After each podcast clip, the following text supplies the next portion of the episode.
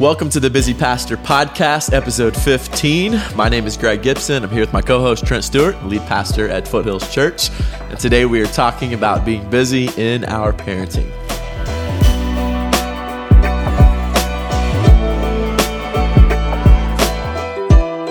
Welcome to episode 15 of the Busy Pastor podcast. Again, today we're talking about being busy in our parenting. And this is unique because yeah. pastors who are listening, they may have been pastors' kids or PKs themselves, mm-hmm. and they are raising pastors' kids. Yeah. And so this is a unique conversation because you have are now on both ends of the spectrum, Trent. Mm-hmm. You not only were a pastor's kid, um, but you are a dad yeah. and a pastor. And so uh, I, I my hope for this episode is to is to really just is try and draw this out of you. Let you talk a whole bunch about your experience, but also uh, kind of the wisdom I think that uniquely you bring to this mm-hmm. conversation. So, so let's talk about yeah. you know what is unique first of all about being a pastor's kid. Hmm, so much. I'll try, I'll try not to scare the pastors listening right now, but as always, you know, there's just some unique challenges, um, and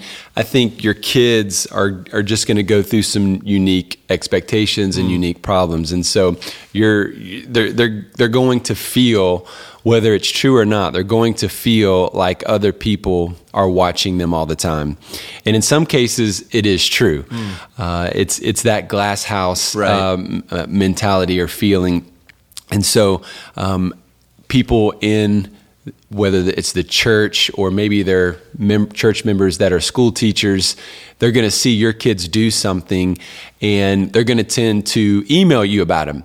Now, they would never email anybody else about the issue, something stupid your kid did, but right. they'll email you about it because you're a pastor. And so your kids are going to feel that from time to time, and they're going to potentially become very bitter towards church members and other Christians that do things like that. Um, as pastors, also, we create you're a pastor's kid mentality. You know, you're my child. And so you're a reflection on me. Mm. And so we're potentially going to put added pressure ourselves on our own kids to behave a certain way and to, you know, put on the front that they have it together. So you can never make a mistake. You can never act out. You can't do this in church. And, and so that added pressure can, can uh, push our kids away um, from, from the church uh, one day we want to be careful about that. Um, we've got to let our kids be kids. We, we've got mm. to do our best to not add that pressure onto them and, and not let our wives add that pressure onto them. And when they act out at church, we deal with it, but we don't put that, that stigma of you are a pastor's kid, therefore you have to be perfect or you have to behave. No, we say, no, you behave because I'm your dad and you behave because God tells you to honor your parents. You know, we're trying, we take that angle and we leave the whole pastor's kid uh, part out of it. Hmm.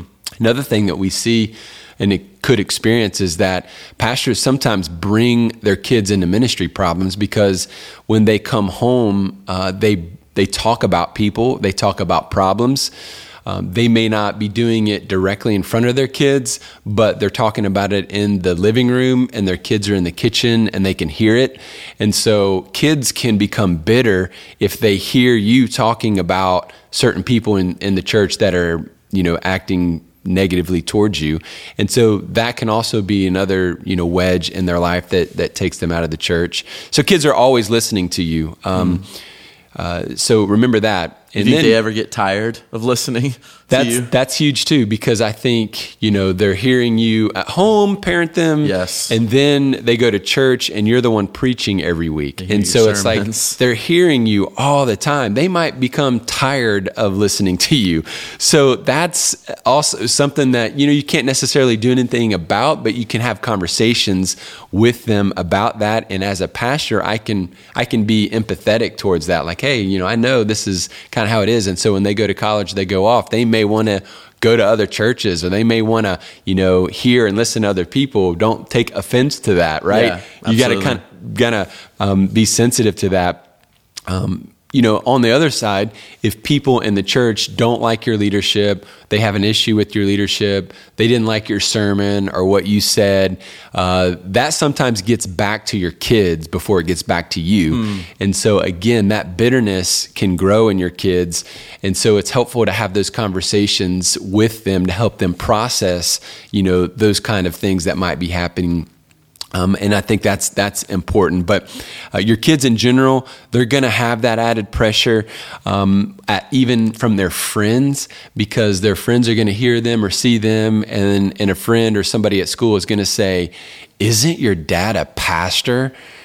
You do that, you say that. Isn't your dad a pastor? Mm-hmm. Almost like, oh my gosh, you're not allowed to say this or that. You're not allowed to be normal. You're not allowed to have problems or sin in your life because your dad is a pastor.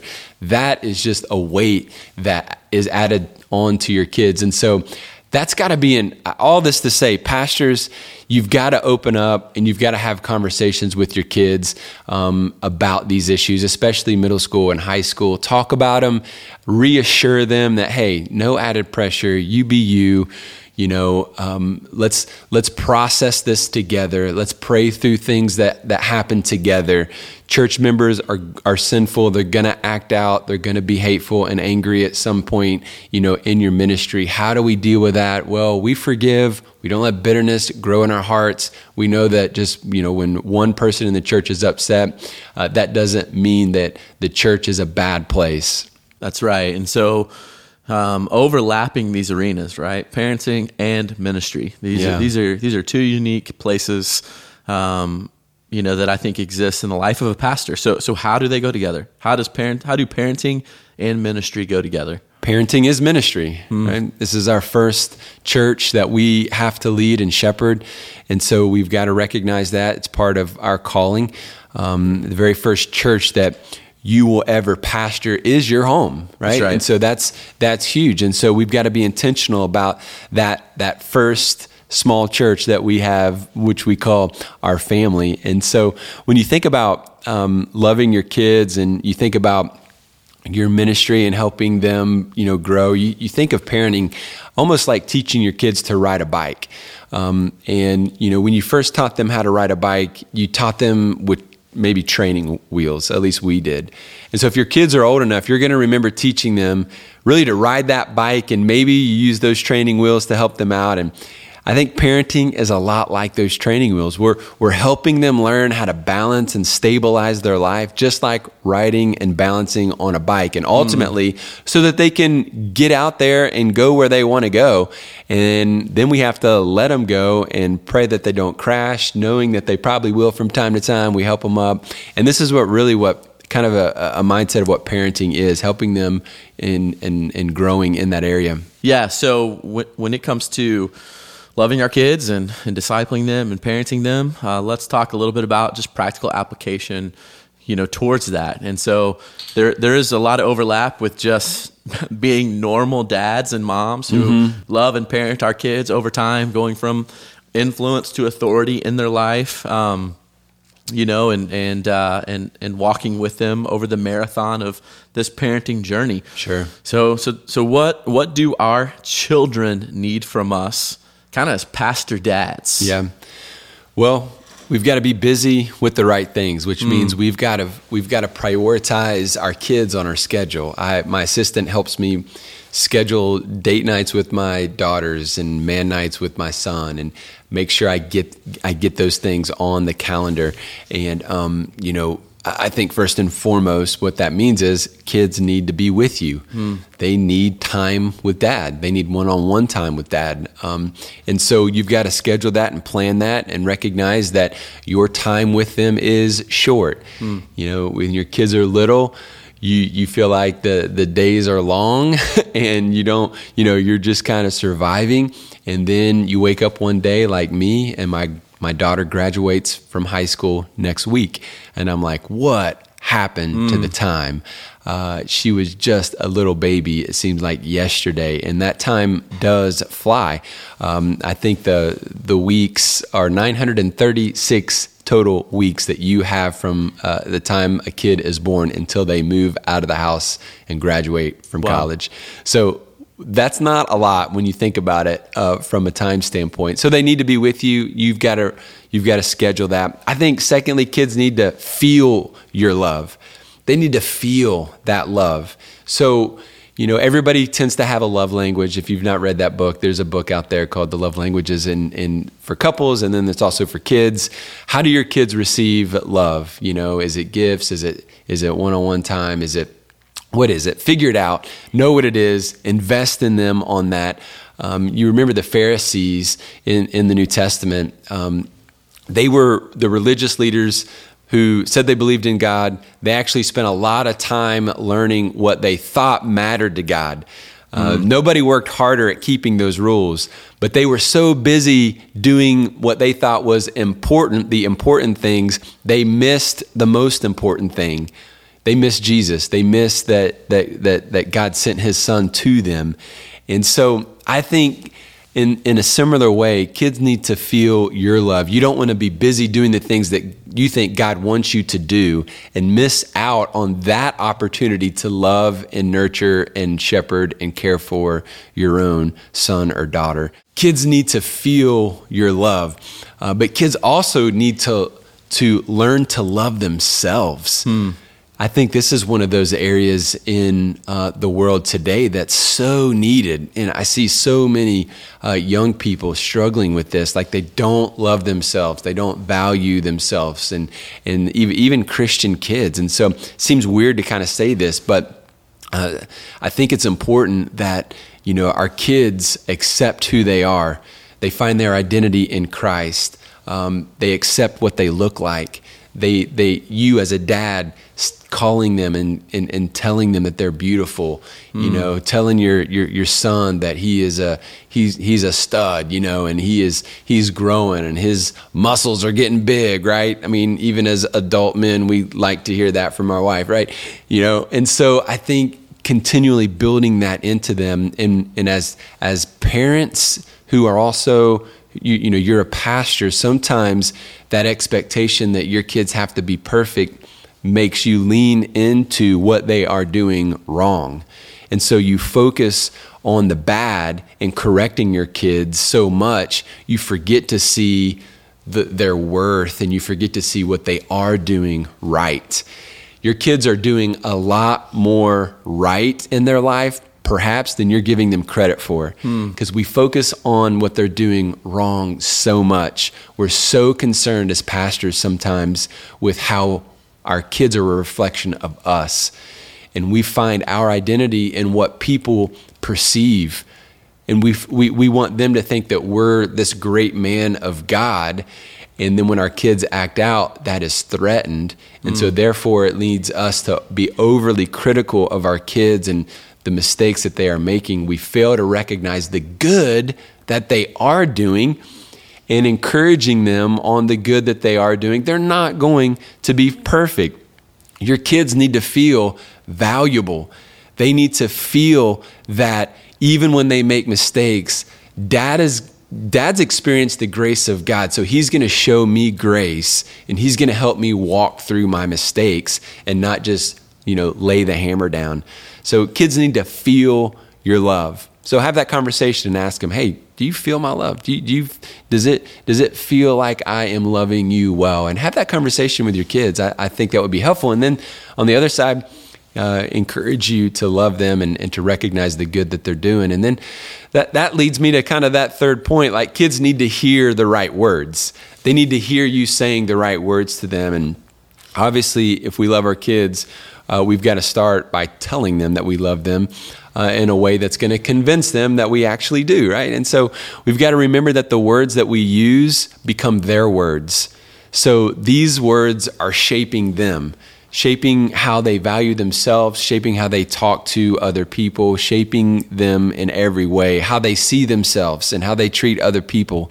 And so the words you are using are teaching your kids how to process information, um, how to express their emotions. When they see you talking to your mom, to their mom, your wife, how you talk to her is going to be how they talk to her and how they talk to their future spouse. And so we're recognizing that how you handle your emotions is how they're going to handle their emotions. Our kids are just sponges, and daily they're learning how to interact with the world by watching you and listening to you. And so I think that is huge. Then finally, I would say kids need you to help them find the right community. And as they get older, this is more and more important. Uh, you probably know what it's like to walk into a room and realize that nobody looks like you, nobody's wearing the same kind of clothes as you. Uh, you you know what it feels like to walk into a room and realize that you don't fit in. Uh, that's a terrible feeling. There's that awkwardness, the uncomfortability of it. We hate feeling like this. And uh, for your kids, it's a nightmare, right? So it's something that they're going to fear on a regular basis. And so uh, not belonging can be devastating for a kid and they don't want to be lonely and they need a circle of friends they need a tribe and and so i think it's important for us as as parents to help them find the right community. So that means if you don't have an, an a great student ministry man you need to work on that. You need to help your student pastor work on that ministry and hire the right people and team to build that so that you can have community there that your your son or daughter is going to thrive in. And so when your kids go to college, one of the things that I'm really praying through and I really want to help my daughter with is finding community in that new environment. Um, and so I think it's one of the most critical things that I can do as a dad right now in the season that my daughter is in is when she moves away, is she going to be able to find community that in that community going to help her deal with the pressures of, of the college life and so many you know christian you know students go off to college, they leave their church, they leave their community, and they find themselves in a brand new place and they go wild. And I think one of the main reasons is because they don't have that community around them helping them make decisions and holding them accountable and also giving them a safe place to actually live out their faith. Yeah, I think so. And just to recap here, because again, that was uh, just such good, uh, important content for us as pastors to think through. Our kids need to be with you, so they need our time, number one. Um, they, they need us as parents to put on our calendar and our schedule date nights, weekends, vacations, devotions, whatever it looks like, family dinners. They need us. Secondly, as Trent said, kids need to feel our love so that they need to. Uh, they, they need to, to, to catch it. Um, we, we say all the time in my home, um, and we've said it a lot, even on this podcast, uh, you know, most things are more caught than taught. Mm-hmm. So, so how we act, yeah. how we demonstrate the gospel, how I love my wife, um, how, the thing, the things that I'm doing, those are the things that they're going to catch on over time. I think that's important because some of us, some guys might be so focused on having that family devotion and bringing everybody together and making them sit there and go through something, which, you know, I definitely think it's important uh, to do. But even more important is what you're, what we're saying right there. Yeah. and so, so if we are, if we are living out the gospel in front of them, that means loving them. So number two, your point here, living or, or your kids are feeling, feeling your love. It, yeah. Um, that means they're also feeling your repentance and they're feeling your your apologies and you're modeling how like you said how you uh, how you talk with your words. Number three here. So so as you tell them that you love them and uh, they're they're going to remember the words you use mm-hmm. and that those words are going to become their words. Those those things are going to become uh, identity creating marks in their life. And uh, and then fourth, as you said, help them find the right community. When yeah. they're little, it's just it's just a good you know um, neighborhood of, of friends and a good church that has a great kids ministry and yep. and uh, as they get older, man, that becomes, as you said, with your own daughter, that's becoming so and so important. Yeah, and it's been huge. I mean, we we have intentionally developed a great next generation ministry here at FC, and so we've my kids have had great small group leaders. They've loved coming to church, mm-hmm. and that to me is one of the greatest gifts that I could ever give to my kids is a church that they love to attend and they love to be at. And so, I would I, I think there's one more thing I would add. Just because I think it's something that I'm learning right now. Hmm. Um, I don't know that I've always done a good job about it, but that is just telling stories about my journey and about my family's journey. Hmm. I think early on, I was kind of nervous about sharing some of my failures and some of the things that, you know, I kind of walked through as a high schooler and, and college student, wasn't always, you know, in, in, in the right place spiritually. And so I always kind of tended to not talk about that stuff. Mm. But I have found that my kids are like really like trying to draw that out of me over the last few years. And so I've tried to do better with sharing those stories in, in a way that would honor God and that would also let them know that I wasn't perfect and that I made some mistakes. And, and uh, so telling our kids stories, I think, is important uh, about our family, family history, issues that we've gone through as a family. Um, my kids specifically, they they love that, and I think it's because as humans we love stories, and we're even as pastors we're always looking for a good story to share in our sermon.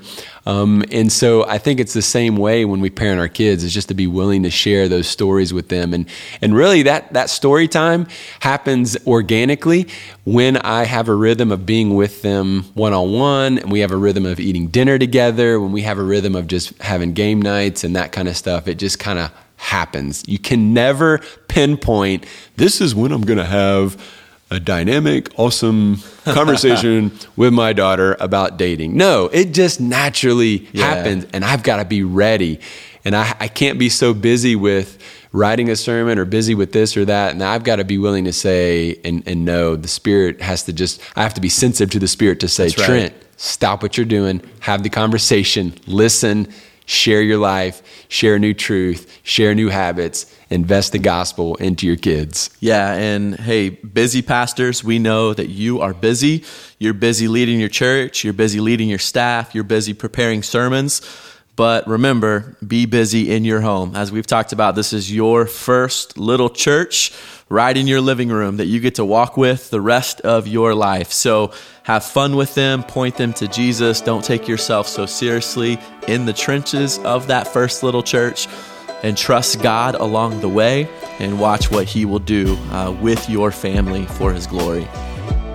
As we close today's episode, we want to invite you to do a few things. Follow us on Instagram and Facebook at Busy Pastor.